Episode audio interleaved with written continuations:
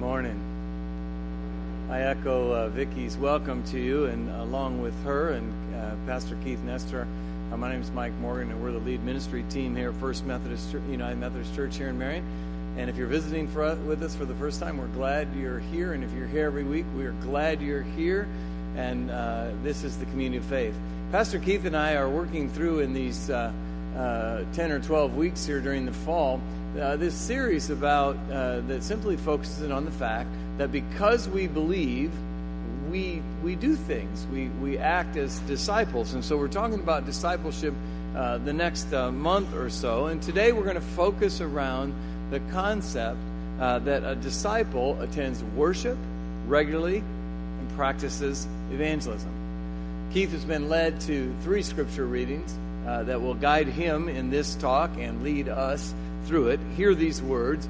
Uh, first, from Hebrews chapter 10.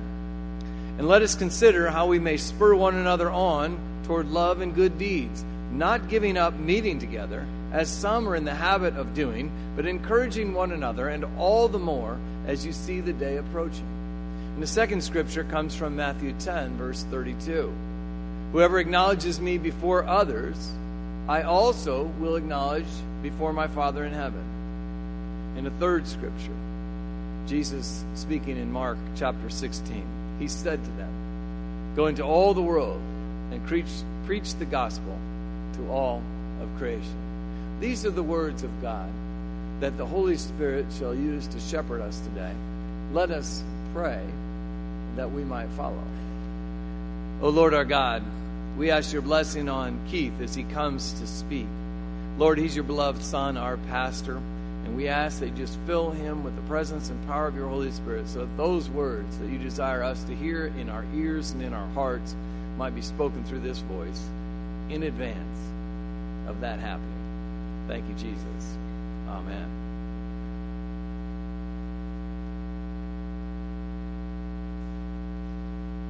Good morning. So if you have your, your white sheets, you can turn to the back side in your bulletin that has the blank spot for taking notes and see our definition of discipleship as we uh, move through this. Now, we're going to use a lot of churchy words in here today. You're, you're for that, right? You like churchy words? Words like discipleship, evangelism, all, you know, churchy kind of stuff. Because you're here, you're in church, and that's what disciples do, right? They go to church. We're going to talk about that. Now, as I say this, I understand that you're already here. So my, my goal is not to like try to preach a message on why you should come to church because you're already here, right? But just maybe you might hear a message and think, hey, I need to go to church more. Or now I understand why. I don't know. We'll see. But here's what I do know that a disciple doesn't just live in a vacuum, and, and, and Jesus calls his disciples to, to follow him. And, and, and as disciples, we need to recognize how important it is that we have each other and that we come together to worship the living God. I, I was thinking about when the disciples were called by Jesus. You know, they were regular people just like you and me. They, they, they weren't like homeless drifters that had no purpose in life, that were kind of just taking, you know, taking applications for various people to go follow because they needed something to do. These were, were men with jobs, they were men with families, they had businesses, they had obligations, they had all sorts of things that they were involved in. And Jesus' invitation to follow him came in the midst of, of everything that they had going on in their lives. So when he said to them, Follow me, it literally meant drop everything and change your life and go. And this couldn't have been easy for them. Just like it isn't easy for us. Now, at one point in time, one of the disciples asked Jesus, Hey, Jesus, what about us? What do you have for us? We've left everything to follow you. It's a great question, isn't it? Because that's really ultimately why we're here. And that's what this sermon's about. What does a disciple do? A disciple attends church and, and, and evangelizes. Well, what about that? Well, I want to share with you a little bit of the context of this question. And I think it's probably the most parallel example to what many of us experience today when it comes to our call to discipleship. It comes from Matthew uh, chapter 19. It's a, it's a familiar story for many of you. It's the story of what we call the rich young ruler. Now, that's a title we give it, but this comes from the Gospel of Matthew. It says, Just then a man came up to Jesus and asked, Teacher, What good thing must I do to get eternal life? Why do you ask me what is good? Jesus replied. There is only one who is good. If you want to enter life, keep the commandments. Which ones? he inquired. Jesus replied, You shall not murder, you shall not commit adultery, you shall not steal, you shall not give false testimony, honor your father and mother, and love your neighbor as yourself. All these I have kept, the young man said. What do I still lack? Jesus answered, If you want to be perfect, go sell your possessions and give to the poor, and you will have treasure in heaven. Then come follow me. When the young man heard this, he went away sad because he had great wealth. Then Jesus said to his disciples, Truly I tell you, it is hard for someone who is rich to enter the kingdom of heaven.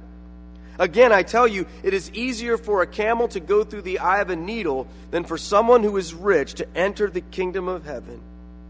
When the disciples heard this, they were greatly astonished and said, Who then can be saved? Jesus looked at them and said, With man this is impossible, but with God all things are possible. So we'll stop right there for a second and I'll just ask this question. You know, what about the disciples that saw this encounter? When they saw this rich man come up and, and, and have Jesus personally invite him the way that he had personally invited them. And for them, maybe they had reservations too, or maybe they had different things going on. But when Jesus said, Here's what you got to do, come follow me, every one of these 12 men said, Okay, and did it. But this was a time when someone said no. I wonder if the disciples were freaked out by that. What do you think their reaction was? Well, this is when Peter speaks up and answers, We have left everything to follow you. What then will there be for us?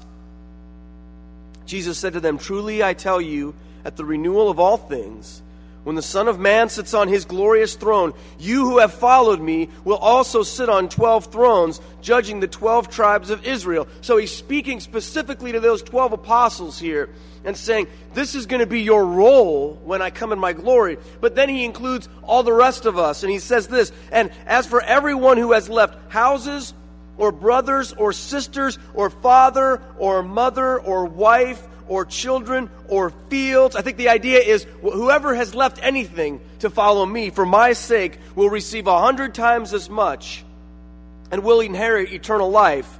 But many who are first will be last, and many who are last will be first. You see, there are some people who always seem to be first, don't they? And typically it's because they have the greatest amount of resources, they have the most wealth, they've figured out a way in life to achieve the most, and the world kind of puts them first in many things, doesn't it? You know what I'm talking about. There's some people who just always manage to, to find a way to be first. I remember when Pastor Mike talked about how one of the foundational rules of the Methodist Church was in our churches, the pews will always be free because we didn't want to see that mentality, that worldly mentality, creep into the church, right? Because it's interesting. Sometimes you can still find that in churches where, you know, a, a family will, will buy a pew or donate a pew in memory of someone, and that's just their pew. And if, God forbid, you sit in their pew, they'll let you know about it. You know, we've had that even. People come in looking for a place to say, hey, this is where my seat is. You know, God forbid, Jesus says, look, if that's the way the world works, understand this in the kingdom of heaven, it's the opposite. People who've, who've always been first their whole lives, typically because they've found a way to achieve more, do more, gain more, put themselves first more, those folks are going to be last. And those who are used to being last will be first. You see, these disciples, as they looked on to see this encounter with this rich young man, I think a part of them looked at that and said, hey, this guy gets to just go and, and have his wealth. Well, what about us? Now, I don't think they were jealous, though, but I think they were curious. And Jesus responds. He's not afraid of the question what about those of us who've followed you and unfollowed other things? Jesus says you, you are going to get a reward beyond what you can possibly imagine.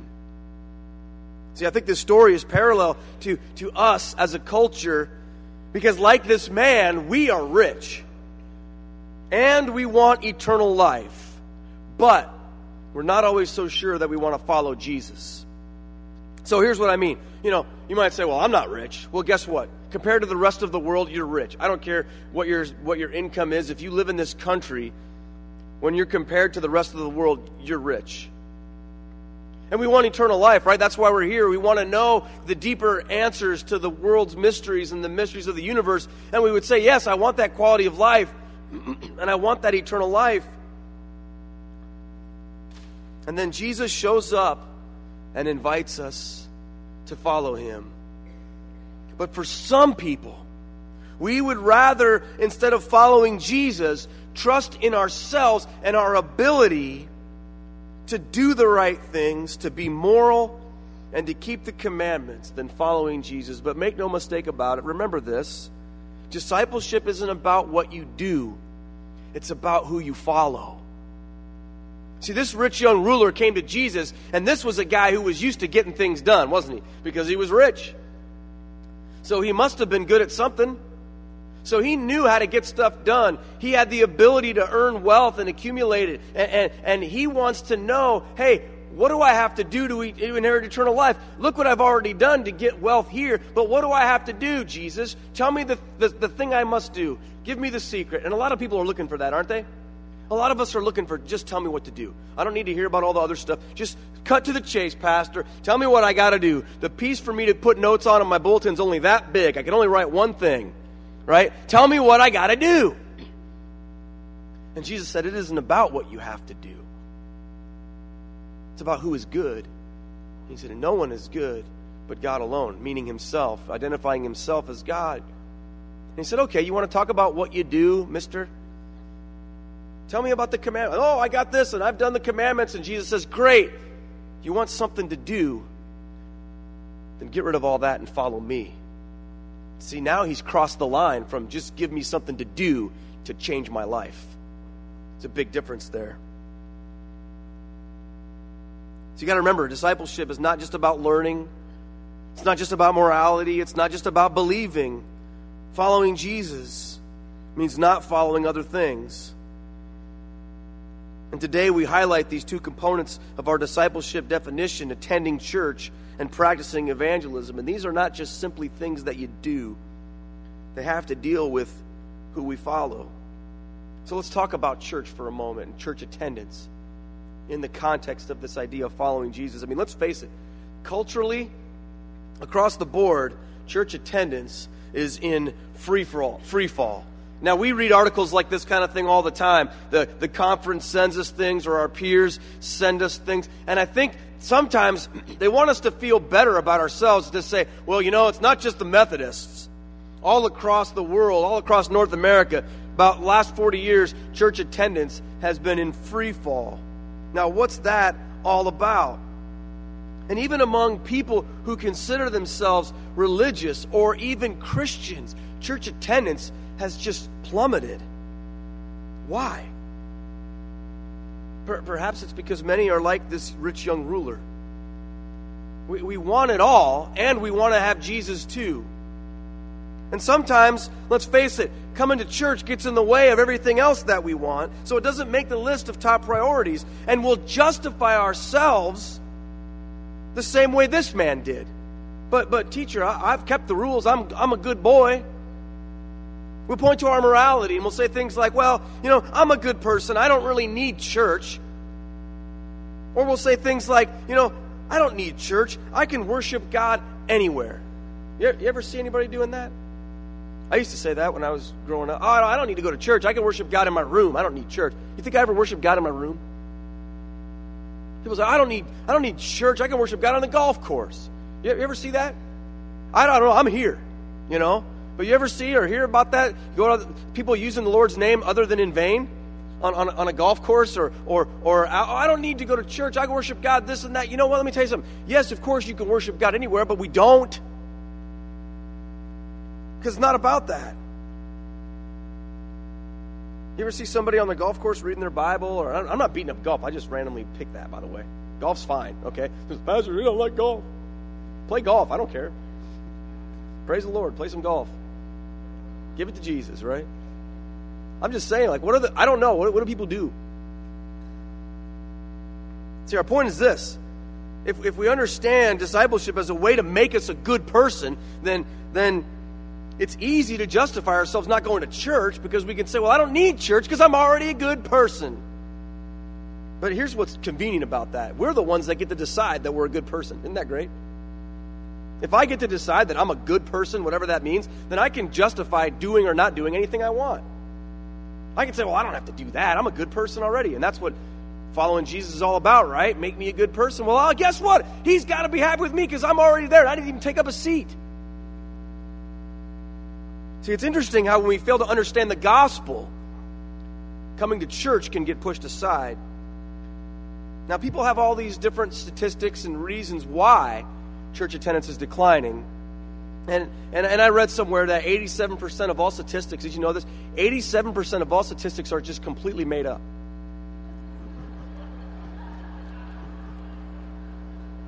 It's true. That statistic is growing, by the way. But people want to come up with all sorts of reasons, and, this this is hilarious. It, it, sends church leaders into a frenzy. You know, one of the reasons why people say we, that church attendance declines is because church is just not relevant to my life. It just doesn't affect my life anymore. You know, so so church leaders are trying to figure out ways to make church more like everybody else's life and make it more relevant. Now, I believe me, I think church needs to be relevant. There's nothing more frustrating when, when you come to church and it has nothing to do with anything that you can relate to. But do we need to make church more like everywhere else that we go? I mean, that's a, that's a philosophy of ministry to try to make church feel more, you know, some people say, we got to make church not be like church. We can't talk about, you know, Jesus too much. And we can't talk about, you know, things that are hard to hear. And we got to make it look less like a church and, and, and more like a this and less like. And so then other people say, we got to make it look more like a church. You know what? Let me tell you what a church looks like. Look around. Wherever we are, that's what a church looks like. But some people think, oh, well, that's the answer. Some people think that, that it's because church doesn't make a real difference in the world. So then that sends people into a frenzy of activity too, to try to show the world that we care about the same causes they do. So the church sometimes will get involved in all these causes that are fashionable of the day and say, hey, we're going to fix this, we're going to do that. You know, George Clooney wants to save the rainforest, well, so do we. Or whatever. We care about what you care about. We're leading the charge here. We're the church. You know what I think? Hey, I'm really glad that you said yes and asked me that question or answered. I think the reason why most people who would say, hey, yeah, I'm a Christian, I mean, I, I get why a non Christian person doesn't want to go to church. That makes sense to me. Okay? But you want to know why I think a lot of Christian people don't go to church anymore? It's because they don't understand the gospel. See, when you don't understand the gospel, there's two reasons that, that you can stay away from church. The first reason is this you, you think you don't need it because you're already good enough. So, well, I'm, I, remember I just said that I'm a good person. I don't, I don't need church because I'm good. Or the second reason is this you think you're not worthy of it because you're not good enough. Oh, boy, I can relate to that too. You ever hear people talk like that? Oh, I could never go to church, man. I messed up. You know, I made some bad decisions. I did some horrible things, or, or I'm, I'm a bad person. God wouldn't want me. I don't, I'm not worthy enough. I'm not good enough. Oh my gosh. I, I have a friend who, who we were getting ready to go to a, a wedding in a church, and he said, I, If I walk in there, the lightning will strike that place. We'll all die because of what I was doing. I understand that. So we either think we don't need church because we've already got it figured out, we're already good, like the rich young ruler, or some of us say, Oh God, no, you don't want me. I'm not good enough. Well, guess what? When you don't understand the gospel, you're not going to understand church. So, what is the gospel about? And how does church fit into discipleship? See, the gospel is the good news that God has come to earth in the person of Jesus Christ, and that Jesus has shown us the Father through his life, sacrificial death on the cross, and his resurrection. And through faith in him, our sins are forgiven, and our relationship to God has been restored. See, the gospel is about what's already happened and it's about what is happening. It's not about, well, I got to be good. The gospel is about God, not you. The gospel is about what God has done, not what you're supposed to do. But it demands a response. See, similarly, church attendance isn't about being good either. It's about God being good and our response to it. See, we come to church, and you know this. You come to church in community to worship God, to grow in your understanding of God, and to serve each other in the body of Christ. And there's reward there. And I gotta tell you, just personal thing. I had a horrible week last week. Just gut wrenching stuff. And when I walk into church this morning, I just felt the peace of God just come into my heart. I just felt God just reassure me. And I remember, th- I, I, literally thought to myself as I was walking from 745 service right out of there, coming to, to be with you folks, the Lord just hit me. And I, I said out loud to myself, because I do that sometimes, I just said, Man, I love this church. I love being here. I love you people. I love worshiping God with you. See, there's a reward there that comes from gathering in community.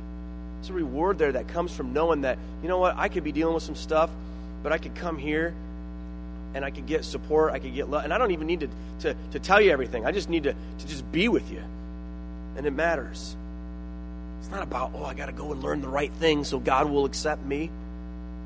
See, God is relational. He's called us to be in relationship with each other in a way that is centered on the gospel. And because Jesus served his disciples, then we too, we serve one another. Because Jesus valued community, we value community. We come to church because of our love for God. It's that simple. And Jesus called no part time disciple, no seasonal disciples. And he promised those that who have left things behind that he will reward them graciously. So I'm asking you this morning, what did you leave behind this morning to come here? And what joy do you have because of it? Consequently, what joy is forfeited by those who, like the rich young ruler, choose to leave Jesus behind in, be, in favor of other things. You see, a disciple stays with Jesus. A disciple leaves behind things of this world. A disciple attends church regularly. Pastor Mike read Hebrews 10 24. Doesn't let us consider how to stimulate one another to love and good deeds not forsaking our own assembling together as is in the habit of some, but encouraging one another, and all the more as you see the day drawing near. We're called to gather together to spur one another on, as the NIV says, to spur us on, to motivate, to encourage. When we meet together as a staff, oftentimes we ask that question hey, what do we need to do to move forward in this ministry? What do we need to do to keep growing? How can we involve more people? How can we share God's love with more? How can we do more? It's not because we're trying to, you know, ding a bell at the top of some church mountain. It's not because we're trying to, to outpace the Presbyterians. We did that a long time ago. It's not because we're, we're uh, that wasn't in my notes. I'm sorry about that. Did I just say that? okay. God help me. It's because we care about our mission. We care about our mission. And because we care, we also, like disciples, we practice evangelism. You know, that's our second component here. Disciples practice evangelism. There's that other churchy word, right? Oh, what's that? You an evangelist? I watched a documentary last night at 11 o'clock at night about, it was called Pint Sized Preachers. It was about little four year old, little 10 year old, and 12 year old little preachers who, who get their hair all going and their suit and they're, praise Jesus. They're little, little evangelists. And I'm like, is that an evangelist? You know, who knows? Maybe, maybe day, that daycare is on fire for God. I don't know. But we think of that way. I'm not an evangelist. What's that? An evangelist. That sounds like something on TV. Evangelism just means simply telling other people about Jesus. And one of the things Jesus calls his disciples to do is to go and make other disciples. Mark 16, 15, he said to them, Go into the world and preach the gospel to all creation. So indeed, Jesus sent out his disciples two by two to preach to others about God. And when they came back from that, they would rejoice and be like, hey, wow, we're, we're not as good as you, Jesus, but they listened to us. That, that whole story about the Father and the Son, we messed that all up. But guess what? They still got saved. They still listened. It works. It did then, and you know what? It still does now. We know nothing about the public speaking skill level of these people. We don't know if they felt comfortable. But what we do know is that Jesus commands all his disciples to tell others about him. So, how are we doing with this? All right, I'm going to I'm going to say two statements, And these are agree or disagree statements, okay? The first statement is this I have a personal responsibility to tell other people about my religious beliefs. Now, agree or disagree, just think it in your mind. You don't have to say it out loud. I don't have like a little card or something here for you, okay? A personal responsibility to tell other people about my religious beliefs. Now, I said earlier that 87% of all statistics were made up, but these statistics I'm going to give you now aren't. They came from like George Barna, who gets paid to make statistics, so he has to be right. Let me show you how the, how the church world answered this question. Okay? Go ahead and put that graph. I know you can't see that, but I'll just tell you what it says. At the top bar, people who consider themselves evangelical, 100% agree with that statement. Now, here's what you need to know in order to be classified evangelical, you have to agree with that statement. So they get a, that. That one doesn't matter. Now, main line, main line. That's us. Main line. What are main line? Methodists, Presbyterians, Lutherans, some of the Baptists. You know, kind of the, the normal Christians. You know. Did I just say that too?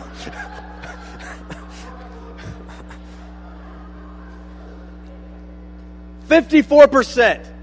54%. Okay? That's terrible. 54% say that, you know, it's my responsibility to, to share my religious beliefs with other people. okay? Non mainline, you know? Maybe, I don't know, whatever. I better shut up. Okay. 71% of non mainline. That's like the Bible churches, the independent churches, kind of more the fundamentalist churches, some of the Baptists. That, they have a little bit higher, they do better on this, right? They have a more they say they have more responsibility. Catholics, 34%. Terrible. We, we, we blew them in the dust right there. Okay. And then all Protestants together, 64, 64% of Protestants say, say, I have a responsibility to do this.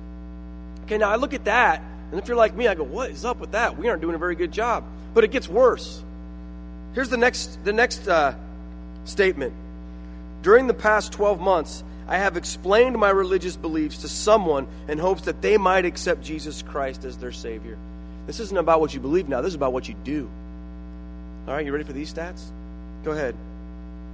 Evangelicals, remember the ones who, who 100% believe that you have to do that? Here's the stats for this next one.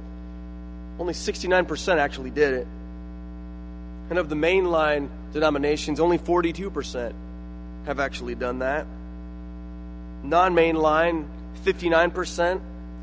The Catholics, 33%. Hey, you got to give it to them. They're consistent. Protestants, 54%. Now, people, I, I don't know how that makes you feel, but it makes me feel like we got some work to do. The fact that, that almost half of us would say that it's not even our responsibility to share our faith with people, and yet even less than, than those that say it is have actually done it in the past 12 months. Another statistic I heard recently was that the average United Methodist person invites someone to church once every 50 years. Some of you are behind. Once every 50 years. Okay, are you seeing what I'm, what I'm, what I'm saying here? You hear what I'm saying? Is that we, we might just give this whole evangelism thing a little bit too much lip service and not enough action. You see, Jesus says, go and do this. This is what his disciples did. They went out into the world and they shared their faith. Now, I know many people freak out and they say, I don't know how to do that. I'll tell you, any business owner here will tell you that the best evangelism, the best advertisement is word of mouth, right? It's the truth. Now, when I find something I'm excited about, man, I can't shut up about it. I had dinner at this new restaurant, and I'm not going to tell you which one it was because it might not be your favorite, or you might own the one next door. But I, have been like, oh, you got to go to this place. It's awesome. You know, we find something we're excited about, we, we tell other people about it. Is the same thing true for our faith? See, if it's true for anything, it should be true for our faith. And I want you to pray about this. I want you to pray about who might God be wanting you to share the gospel with. You know, our students are involved, our high school students. I opened up this new thing. We're, we're meeting together at my house on Sunday afternoons to, to do a discipleship intensive. And basically, all I'm doing is I'm giving them assignments throughout the week. We call it Fight Club. And I'm giving them these assignments. They come together, and, and I say, Here, here's your assignment, go out and do it. And one of these assignments is you're going to, and I, this is a the sneak peek for some of you who are here. This isn't today's assignment, so just chill out. One of the assignments they're going to have to do is go share the gospel with a complete stranger this week. Think about that. It's kind of scary, isn't it? But here's what Jesus said Whoever acknowledges me before others, I will also acknowledge before my Father in heaven. So, how are you supposed to do that? Now, we could preach a sermon series on this for years about how to evangelize, but I don't think we need to. I think it's just as simple as sharing three stories. Sharing three stories, you can do that. The first story is to hear their story. You don't even have to share that one. You just got to listen. When you get together with a person, find out what they believe and why. Find out what their experience has been with faith. Find out what their deal is. You know, oftentimes people do a whole lot of talking, not enough listening when, in these conversations. We need to find out what a person's got going on in their own self to, to lead them to where they are. Hear their story and then share your story. And it better not be just about, well, I go to church because it made me a good person. There better be more to it than that because they might already be a better person than you. It's got to be more than that. Share your story about who Jesus is. Share your story about how he's changed your life. Share your story about what your faith has meant to you and how it, how it impacts your life. And then, lastly, and most importantly, tell his story. Tell him the gospel. Tell him the good news about Jesus. Tell him what he's done. Tell him who he is. Tell him that he's a real person. I had, I had an opportunity to sit with a guy who's a non believer uh, the other night in my. In, in, in, in an office and, and, and, and just basically say to him, Look, this is the truth. I'm not telling you some myth, I'm telling you historic fact. This is what actually happened, this is what's real. And then let God do his work. It's not your job or my job to convert someone, that's God's job. But it is our job, all of our job, not just the preacher. It's all of our job to share the gospel and to tell people about Jesus and simply invite them to follow him too. You don't have to kidnap them. Jesus didn't do that. You don't have to trick them. Hey, we got donuts. You don't have to do that. Although we do. You don't have to like try to, you know, bribe them. Just invite them and pray. And let God do the rest. You'll be amazed at what happened. The disciples were amazed when they did it. And Jesus says, Yeah, that's kind of the idea. And you and I will be amazed too. And, and this thing will get filled up real fast, won't it? See, we're not on some crusade to build a big church so we can, you know, rah rah ourselves. We're doing it because it's our mission to preach the gospel to all creation. And we believe that it's going to be necessary because as we go out and share this good news, God's going to do great things. Disciple comes to church, and disciple practices evangelism. May it be true for us. Let's pray together. Lord Jesus, you are awesome, and we thank you, God, for this people. Lord, we thank you that we get to experience what it means to be part of this community. God, and what it means to, to worship you together. Lord, I'm so thankful for my brothers and sisters here. Some of them I don't even know by name, but God, the fact that they're part of this community, Lord, makes them family to me. And Lord, I thank you, God, for the spirit that we have here to open our hearts to anyone, to extend that invitation. Lord, may we truly see your kingdom come. And God, we thank you for the promise that you give to us that whatever we've left behind will be paid back a hundred times because you love us and we've been called to follow you. It's in Jesus' name that we pray. Amen. Have a look at this video. Marian Methodist is special to me. This is a place where I have grown in my faith my, and grown in how I follow the Lord. Um, the Bible studies and the, the, sermons and the things that we preach here, um, they've just been fantastic to help me grow in, in my walk with the Lord. Choose to give my gifts because I, I do believe that you know I've been blessed in many many ways, and financial giving is a way that I can give back. Um, it also you know, sets an example to our children. Our children have been very, very faithful in this church. They've grown in this church. It has been exciting to see how they they've grown, and and it, it shows them the importance we place in how we choose to give our give our money and, and give back to the Lord. My name is Linda Payton. These are the reasons that I give to Marian Methodist. Will you please join me in worshiping the Lord this way? Will the ushers please come forward?